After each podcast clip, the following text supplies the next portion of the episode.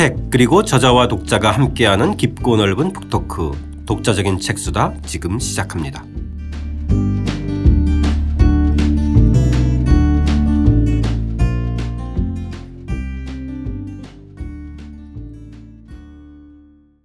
주경철 선생님과 함께하는 주경철의 유럽인 이야기 3권 2장입니다. 새로운 러시아를 건설한 표트르 대제 이야기인데요. 세 번째 시간입니다. 야만적인 방식으로 러시아를 문명화하다 편 시작하겠습니다. 저는 책 만든 사람 김학원입니다. 안녕하세요. 포근이 형 박태근입니다. 안녕하세요. 주경철입니다. 자, 스웨덴과의 전쟁에서 승리를 거둔 러시아, 이제 유럽의 새로운 강대국으로 불쑥 어, 등장하게 되는데요. 82쪽 발트에는 러시아의 호수 함께 읽으면서 이야기 시작하겠습니다. 1721년 스웨덴은 공식적으로 패배를 인정하고 니슈타트 조약을 통해 러시아의 광대한 영토를 넘겼다. 이로써 발트해는 러시아의 호수가 되었다. 유럽 각국은 러시아를 강대국으로 인정하지 않을 수 없었다. 표트르는 원로원으로부터 위대한 조국의 아버지, 황제 등의 칭호를 부여받았다. 위대한 조국의 아버지는 젊었을 때의 버릇을 버리지 못하고 페테르부르크에서 승전 축제를 벌일 때 테이블 위에 올라가 막춤을 추었다. 표트르는 서쪽뿐 아니라 다른 방향으로도 해외 팽창의 창구를 확보하기 위해 노력했다. 동쪽으로는 태평양과 중국 방향으로 나가기 위해 아무르강을 통제하려 했다.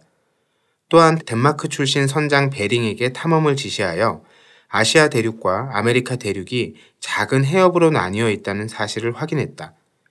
표트르는 자신의 원대한 계획에 따라 4명의 소년을 일본에 보내 일본어를 공부시키기도 했다.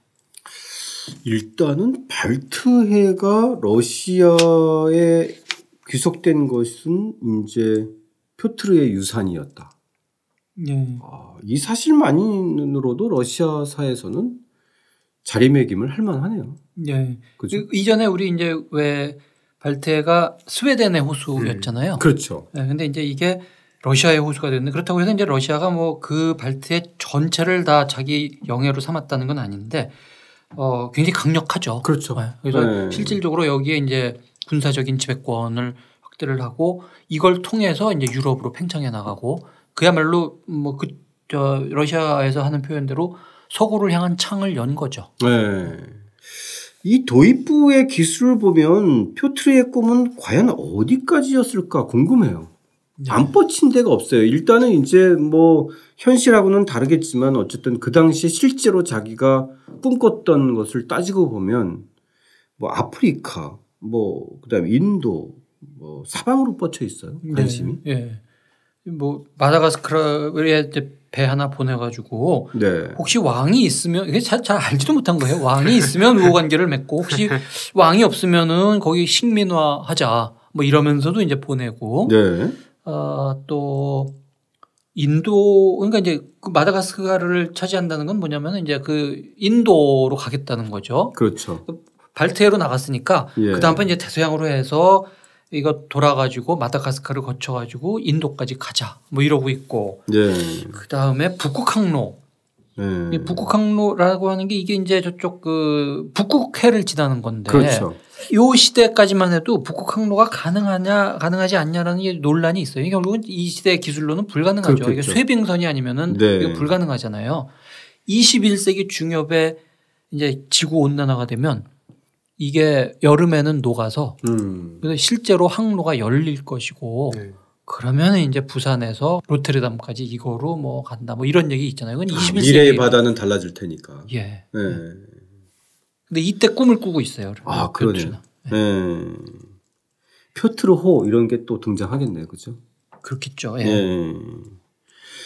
자, 이렇게 과감한 개혁과 팽창을 통해서 제국의 꿈을 실현했던 이 표트르 뜻대로 안 되는 게 있었습니다. 뭘까요? 뜻대로 안 되는 역시 거. 역시 자식 문제인데요. 네.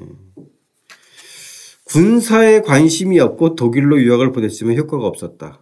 어, 참 전혀 다른 그 체질과 성격인가 봐요. 그죠? 네. 알렉세이. 네. 아, 이게 이놈이 이게 나처럼 이래야 되는데 그러는데 이게 무슨 명상? 명상을 좋아하고 이거 이거 안 되죠. 군사에 관심 없고. 예. 네. 그래서 결국 최후 통첩을 음, 이제 그 했는데도 나폴리로 도망가 버렸다. 네, 빈을 거쳐 나폴리까지 도망을 가는 거죠. 네, 이게 아마 결정적인 사건이었던 것 같은데 그래서 결국은 이제 계승권 박탈당하고 네. 반역죄로 재판에 넘겨서 사형 선고까지 받아요. 네.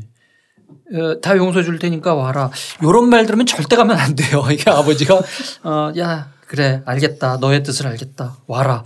그래 놓고 나서 오니까 이제 체포한 다음에 재판에 넘겨가지고 유죄 판결.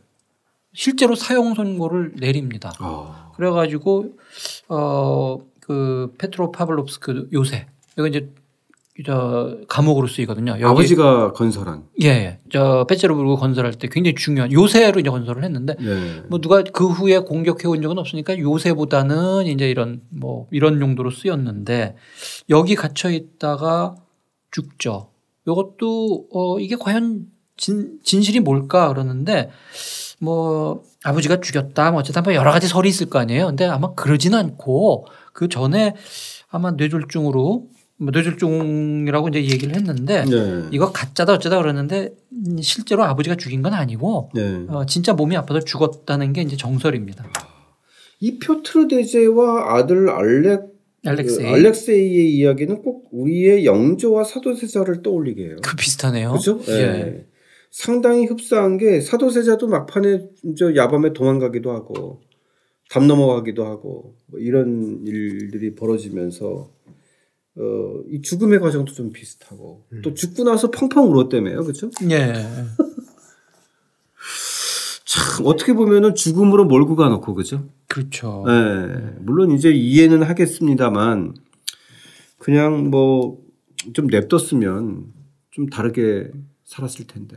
근데 요 비슷한 이야기가 이제 프로이센 같은 경우에 이제 프리드리히 대제 같은 경우가 이제 그렇죠. 이 아버지는 군인 황제라는 말을 군인 왕이라고 들을 정도로 이제 그랬는데 아들이 문청이에요. 그러니까 뭐 플루트 불고 뭐 이래 가지고 예. 도망가죠. 그 도망 잡 잡아와요. 그러니까 이거는 이제 정말 얘가 비슷하게 돌아가는데 독일은 스토리가 조금 다르게 진행되죠. 이제 네. 자기 예. 아버지가 그 아들을 죽이진 못하니까 같이 도망갔던 제일 친한 친구를 보는 앞에서 참수를 아. 하거든요. 그러니까 이제 그거 얼마나 충격적이에요. 자기 그러네. 친한 친구를 목을 이렇게 베서 죽이는 그걸 직접 눈으로 보게 하니까 그러고 나서 그야말로 정신이 약간 헷가닥한 거죠. 네. 그래서 그 충격요법으로 대제가 되죠. 어. 프로이센을 부흥시킨 강력한 인물이 되는데 여기서는 러시아에서는 불행하게 그런 식으로 돌아가지 않고 그냥 죽는 것으로 비극적으로 끝납니다. 아 예. 자 일단 표트르의 개혁에 대해서 좀 살펴보겠습니다. 아, 다방면으로 이제 개혁의 칼날을 들이대는데 일단 정부 조직을 어떻게 개혁했는지 86쪽 두 번째 단락 함께 읽어보겠습니다. 우선 표트르는 정치 조직을 일신했다. 전국을 구베르니아로 불리는 주로 나누었는데 그 수는 처음에 8개였다가 11개로 늘었다. 그리고 표트르 자신이 해외 전쟁에 참여할 때 국정을 맡을 원로원을 창설했다. 원로원과 주 사이를 연결하는 조직이 콜레기아라는 기관이었다. 후대에 이로부터 행정 부서들이 만들어졌고 이 조직들이 러시아 혁명 전까지 지속되었다. 과거에는 형식상 차르가 전권을 행사하지만 정책 결정과 집행은 종교 의례를 연상시키는 정, 정교한 공정의식에 묶여 있었고 늘 지배계급의 특권을 보존하는 전제하에 이루어졌다. 그런데 표트르의 과감한 국정개혁으로 전문 관료제가 도입되었고 러시아는 강력한 절대주의 국가로 발전해 나갔다. 일단은 이 중앙 중심의 그 그리고 또 이제 그, 그 지방자치와 연결되어지는 고리로 어, 삼은 것이 꼴레기야. 예. 예. 이 모델은 도대체 어디서 나온 건가요? 뭐 근데 이제 어, 딱 뭘 하나 모델이 있어가지고 그대로 가져온 것 같지는 않고요. 네. 어, 뭐 생각할 수 있는 그런 거죠. 이렇게 전국을 이렇게 주로 이렇게 나누고 그 다음에 이제 그거를 통할하는 중앙 그 조직을 조금 이제 에, 만들고 하는 이 뭐 표면적인 그거는 다 비슷해요. 어디나 네. 다뭐 비슷한 방식으로 나가죠. 근데 문제는 이제 이 겉으로 보는 조직 이게 문제가 아니라 그거를 채우는 인물들. 네. 오히려 이 변화가 이제 더 흥미로운 거죠. 아 예. 네. 예. 그게 이제 귀족 성격의 변화입니다. 네. 그러니까 기존의 세습 귀족에서 봉사 귀족으로 변모했다고 하는데 그러면 이, 이 표트르의 개혁과 관련해서 가장 반발하기도 하고 가장 큰 예, 변화의 과정을 거친 게 일단은 귀족 계급이네요. 그렇죠. 그렇죠. 예, 오해 가능성이 있는데 그 그런 식의 제도를 만든 게 아무런 의미가 없는 건 전혀 아니고 네. 러시아에서 이전에 뭔가 흐지부지한 그런 조직을 이제 뭔가 이렇게 딱 틀이 잡힌 조직을 만들어냈다는 점에서는 시스템화했다는 예, 굉장히 큰 변화인데 네. 실제로 그것이 돌아가도록 하는데 결정적인 어떤 그런 거는 결국 귀족밖에 없거든요. 네. 귀족을 끌어다가 이제 그 조직을 돌려야 되는데 이 귀족이 그냥 귀족이 아니라 이제는 국가가 완전히 장악한 그런 귀족이 된 거죠. 네. 귀족이 자, 잘못하면은 이런 개혁에 반대하고 지방에서 이제 뭐, 뭐 계속 상소하고 뭐 이럴 거 아니에요. 그게 아니고 귀족을 인정해주고 귀족을 이렇게 support를 해주고 그건 분명해요. 그 대신에 국가에 봉사하는 한 너희들의 그 지방에서의 실권 같은 걸 인정을 해주겠다. 그러니까 국가와 귀족이 서로 이제 연합하는 네네. 그런 지배 체제가 만들어진 거죠. 네네. 이게 근대화인데 굉장히 퇴행적인 근대화예요. 그러니까 제대로 하려면은 귀족을 누르든지 음. 새로운 부르주아 계급이 등장하든지 뭐 이런 방식의 어떤 근대화가 이루어져야 되는데 그럴 수는 없고 그러니까 차라리 기존 세력들을 확실하게 오히려 그 저 힘을 실어 주되 그 대신 국가에 충성을 해라. 그러면 네. 그러니까 이제 사실은 그 밑에 깔려 있는 농노들, 농민들, 농민들에 대한 귀족의 지배가 훨씬 강화되는 그런 결과를 가져오죠. 그게 문제였던 거죠, 그렇죠? 예. 네. 그러니까 서구의 근대화와는 분명히 다른 방향으로 나아갑니다. 네. 오히려 농노들은 기존보다 훨씬 더더 더 많이 동원되고 예. 많이 죽고 네. 더 삶이 어려워지고 또 중간에는 또 귀족들의 지배가 더 강화되고 어떻게 보면 음. 좀 그럼 이중적인 이런 그 고통에 시달리지 않았을까? 예, 그러니까 네. 농민들 러시아 농민들의 상태가 이제 굉장히 악화되죠. 네. 19세기 가서야 이제 농노 해방 나오고 뭐 그 이후에 이제 혁명으로 이어지고 이러잖아요. 네. 근데 이제 기본적인 방향 예컨대 뭐 세습에서 능력으로 또 일하는 음, 일하고 국가에 봉사하는 음, 방향으로 이런 것들을 보면 또 이제 교회 정치 개입을 약화시키고 어, 교회 역시도 이제 봉사하는 조직으로 만들고 이런 방향적인 측면에서는 개혁적인 방향, 어, 그 다음에 좀 근대적인 방향 이런 측면에서는 분명히 있는데 그것의 어떤 방식적인 측면에서 문제가 있었던 거 같아요. 네, 국가 제도적인 문제는 네. 국가 주도. 국가가 주도하고 뭐 어차피 이제 국가라고 국가 기구가 어, 예. 저 중심이 될 수밖에 없는 건뭐 네, 어디 네. 나라나 마찬가지죠. 네. 다만 그 국가 기구의 성격이 뭐냐인데 어, 이렇게 어, 국가를 변혁시키고 하는 그 방향으로 나아가되 그 동력을 봉건적인 그렇죠. 그런 절대 권력에 봉사하는 방향. 예, 봉건적인 힘을 오히려 끌어다가 지금 그 방향으로 쓰고 있는 거거든요. 예, 예. 자, 또 하나 특이한 것이 여성의 삶을 짐승이 아니라 사람으로 바꾸고자 했다. 이 점도 네. 독특한데요. 예. 89쪽 함께 읽어보겠습니다. 표트르는 러시아인의 생활을 근본적으로 뜯어 고치고자 했다. 자신이 여행했던 서유럽 국가들과 비교했을 때 러시아의 가정 생활은 고리적 냄새가 풀풀 났다. 특히 여성들의 삶을 변화시켜야 한다고 생각했다. 짐승을 사람으로 바꾸고 싶었다고 한 그의 말 맞다나 그런 목적으로 일종의 생활 의례 준칙을 발표했다. 전통적으로 러시아 여성은 사람들 앞에 모습을 드러내지 않았다. 집에 손님이 오면 브랜디를 한 잔 따라주고 자기 방으로 들어가는 게 예의다. 표트르는 여성도 결혼식을 비롯한 공식 모임에 참석하고 손님들과 어울려 춤도 추라고 지시했다. 이 여성에 대한 그 개혁도 획기적인데 이 역시도 좀 그 표트르식이네요. 예. 그러니까 그런 거죠. 어, 여성들 자유롭게 되라고 명령을 내린 거죠. 음, 음, 음. 음, 음. 너희들이 자유롭지 않으면 국가가 자유롭게 강제를 해줄게 라고 네. 하는 건데 네. 이게 정말 역설적이죠.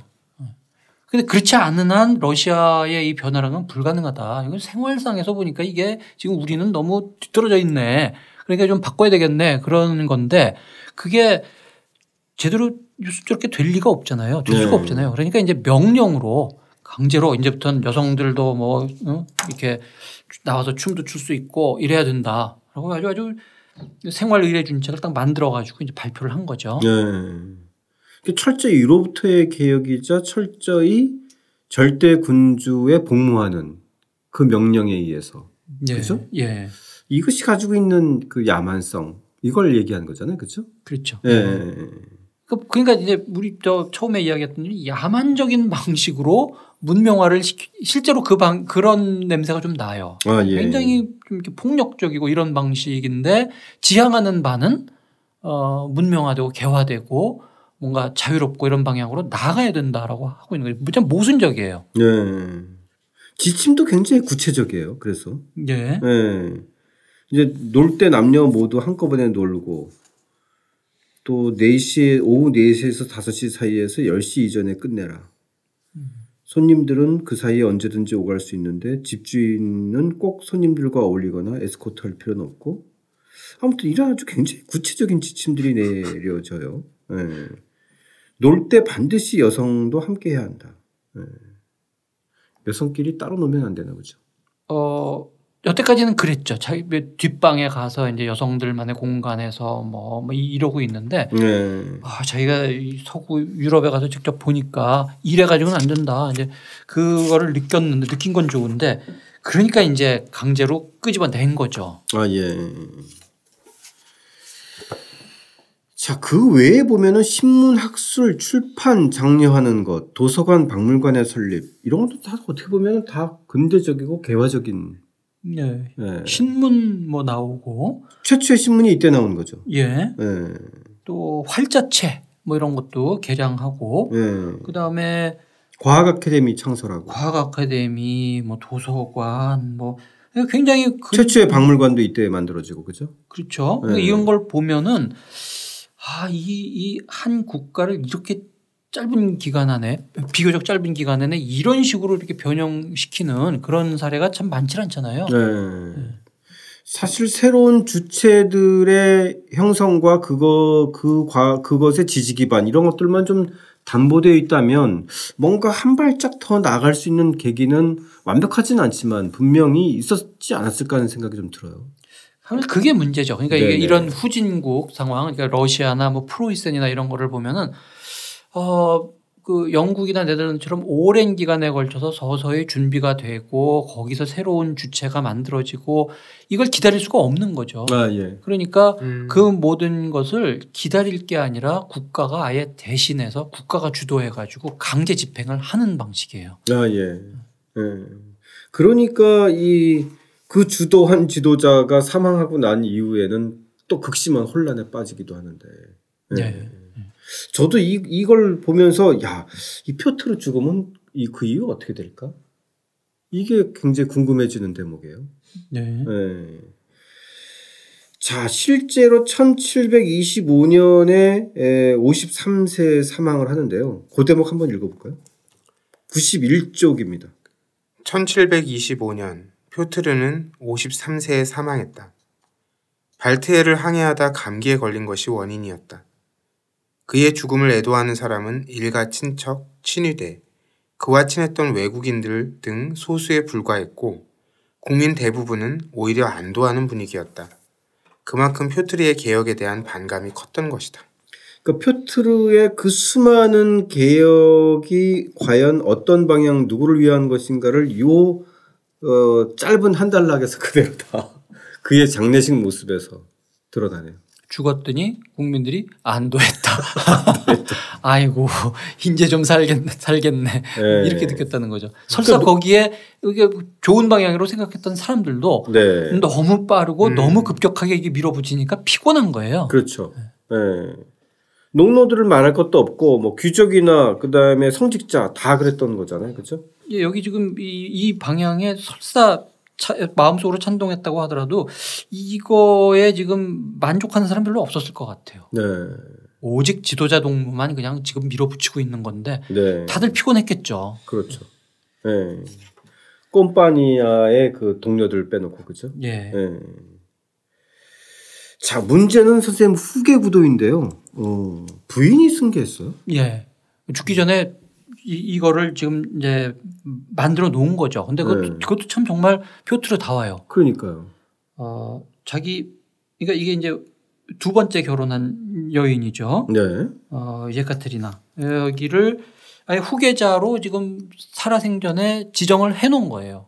근데 뜻하지 않게 갑자기 죽어가지고 표트르가 죽어가지고 실제로 이 어, 예카테리나 부인이 이제 그 다음 후계자 여제가 됩니다. 어, 농민의 딸이라면서요? 예. 네. 농민의 딸이고 하녀 출신이고 뭐 이래요. 어, 그것도 독특하네요. 예. 그러니까 사실 이런 사람과 사랑에 빠지는 것도 정말 표트르답죠. 네. 그것도 왕위를 또 부인한테 주는 것도 표트르답고. 예. 그죠? 그러니까 이게 뭐 어느 전쟁 때 그 그때의 어느 목사의 하녀로 있었는데 굉장히 용모가 예뻤던 모양이죠. 예. 그래가지고 그 러시아 장군이 이제 말하자면 자기가 취한 건데 너무 예쁘고 그래서 그랬는지 이제 나중에 표트르의 눈에 띄어가지고 표트르가 그 여인을 사랑하게 돼서 네. 결혼을 하고 이게 참 정말 이, 이것도 정말 드라마틱해요. 음. 그러니까 그런 거를 이렇게 보고 어 정식 어 자기 부인으로 삼는 거 이런 것도 정말 이 표트르처럼 어렸을 때 어, 뭐 이렇게 그런 형식의 신분이나 네. 이런 게 얽매이지 네, 그런 거 얽매이지 그렇죠? 않고 자유롭게 네. 사고하고 그랬던 거에 분명히 영향을 받았겠죠. 네. 일단 쌤 여기에는 기록되어 있지 않지만 선생님 책에는 표트르 대지의 사후 러시아는 어떻게 됐나요? 그거 좀 궁금해요. 어, 이, 뭐 이런 개혁이 어, 완전히 무화될 수는 없잖아요. 네네. 사회가 이제 한 걸음 나아간 거고 그렇다고 해서 표트르의 뭐 이런 방식이 그대로 또 승계될 수도 없고 왜냐하면 이거는 국가가 주도했고 강력한 인물이 그거를 이 드라이브를 하는 한 이게 어, 유지가 될 텐데 음, 표트로 죽고 그 다음에 이제 이 후계자가 약하고 이런 상황에서 어그 서구적인 근대화는 아니고 러시아적인 근대화 어 국가가 주도하고 그 대신에 어 귀족이 훨씬 더 강력한 힘을 얻지만 그 대신 국가에 봉사하고 그러, 그러면서 이제 농민들의 처지는 훨씬 더 악화되고 하는 이 어정쩡한 상황. 이게 그냥 뭐 한편으로 악화되고 한편으로 약간 그러니까 이 황제에 따라서 짜르에 따라서 이제 부침을 겪다가 그 모순이 끝내 해결이 안 되니까 그거 위기를 타개하기 위해서 그 저 농노 해방령도 뭐 이렇게 저 제시를 하고 네. 이런 상황이 끝내는 뭔가 이렇게 터뜨리기는 했는데 수습이 안 되고 길게 보면 이게 이제 혁명으로 이어지는 거죠. 아. 네. 너무 지금 짧게 설명을 했습니다만 그렇죠. 하여튼 뭐 그 방향은 그래요. 네. 네. 어찌 보면 혁명의 먼 멀지만 혁명의 씨앗을 또 표트르가 뿌리고 갔네요. 예. 그러니까 네. 이제 후진적인 근대화고 어떻게 보면 후진 국가의 혁명이었고. 네. 급조된 유럽토의 개혁. 네. 네. 이게 막스가 예언한 대로 어떤 선진국에서 선진국의 프로레타리아가 혁명을 일으킨 것이 아니라 후진국에서 후진국 상황에서 이제 터져 나온 거죠. 네. 자, 93쪽 마지막 대목 선생님께 청해 들으면서 이 표트르 대제의 이야기 좀 마무리 좀 해보겠습니다.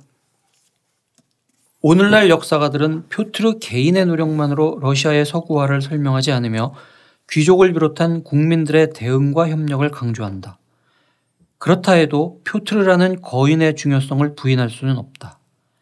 분명 그가 러시아사의 흐름을 크게 바꿔놓았으며 그로 인해 러시아는 강대국으로 올라섰다. 표트르는 사악하고 기괴한 인간임이 틀림없으며 이반 뇌제나 스탈린보다 더 가혹한 폭군일 수 있겠으나 역사는 흔히 그런 무자비한 악당을 통해 한 걸음씩 전진한다. 음. 그러니까 이 대외적으로는 이, 이 변방의 동토인 러시아를 이제 유럽의 강대국으로 앉혀놨지만 에, 국내 개혁에서는 에, 철저히 급조된 유럽부터의 개혁, 특히 이제 절대 군주가 주도하는 개혁이 돼서 어, 한 발 더 진전하지 못했던 한계 이런 건 분명히 있는 거네요. 네, 그래서 이제 한편으로 진보적인 요소도 있고 그렇지만 여전히 봉건적이고 이런 요소가 이게 혼재돼 있고 뭐 이 런 상황이 지속되니까 뭔가 이렇게 그런 모순들이 심화되고 뭐 이게 이제 터져 나올 수밖에 없는 길게 보면은 이제 그런 것들이 표트리 이후에 이제 지속이 됐다고 할 수가 있겠습니다. 네. 그래서 마지막 부분에 뭐 이제 이런 그 폭군 이런 무자비한 악당 이런 걸 통해서 역사가 전진한다라고 뭐 제가 표현을 했습니다만 그렇다고 해서 이 악당을 미화하겠다는 게 그게 아니라 뭐 실제로 그 당시에 실제 있었던 사건들이기 때문에 그렇죠. 그렇죠. 우리 뭐 예. 냉정하게 보면은 예. 이런 거를 통해서 역사가 전진하는 방법은 여러 가지가 있는 거죠. 네, 네. 자 러시아 얘기를 하다 보니까 갑자기 러시아에 가고 싶다라는 생각도 들었는데 선생님 러시아 여러 번 다녀오셨잖아요. 어 사실 한 번밖에 못 가봤어요. 아. 뭐저 모스크바하고 어, 페체르부르크. 네.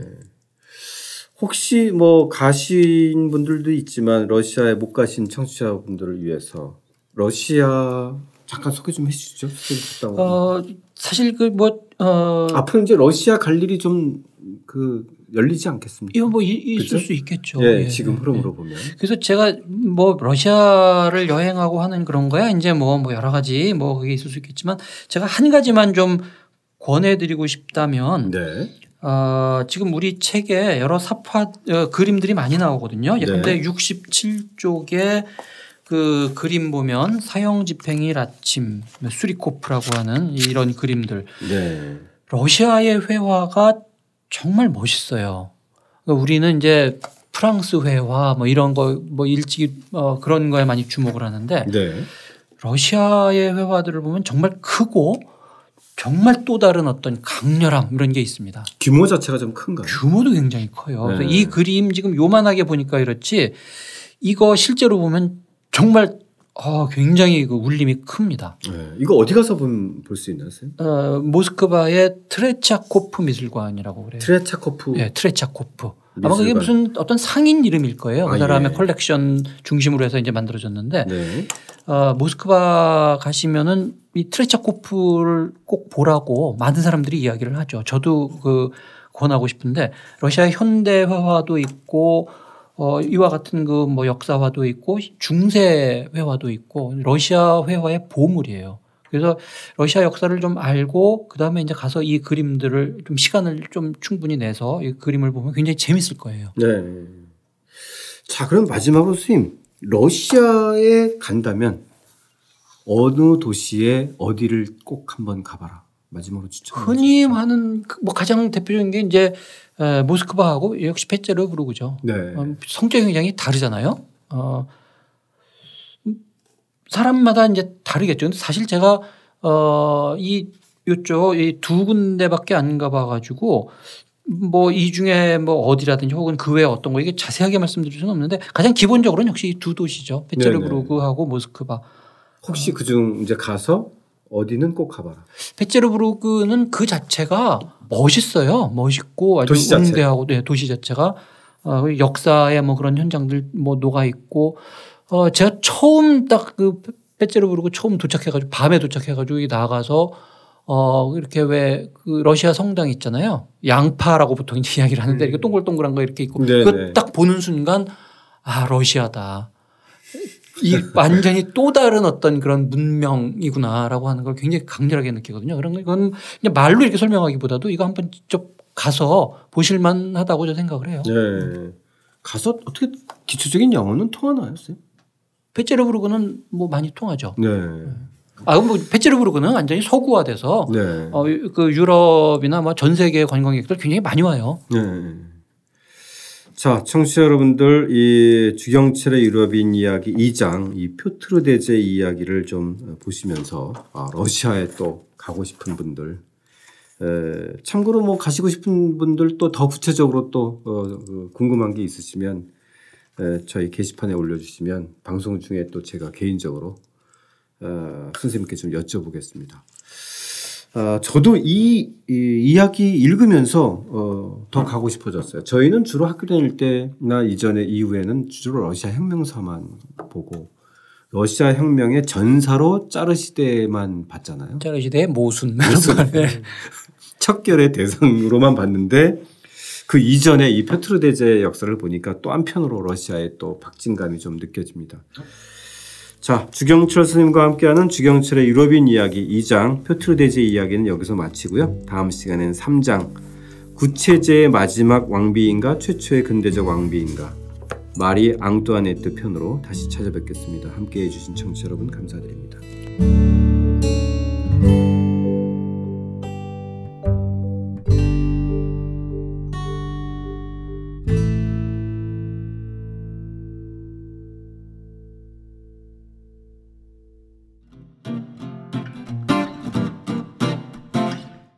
독자적인 책 수단은 책 읽는 사람들이 모이는 공간 알라딘 서점과 함께합니다.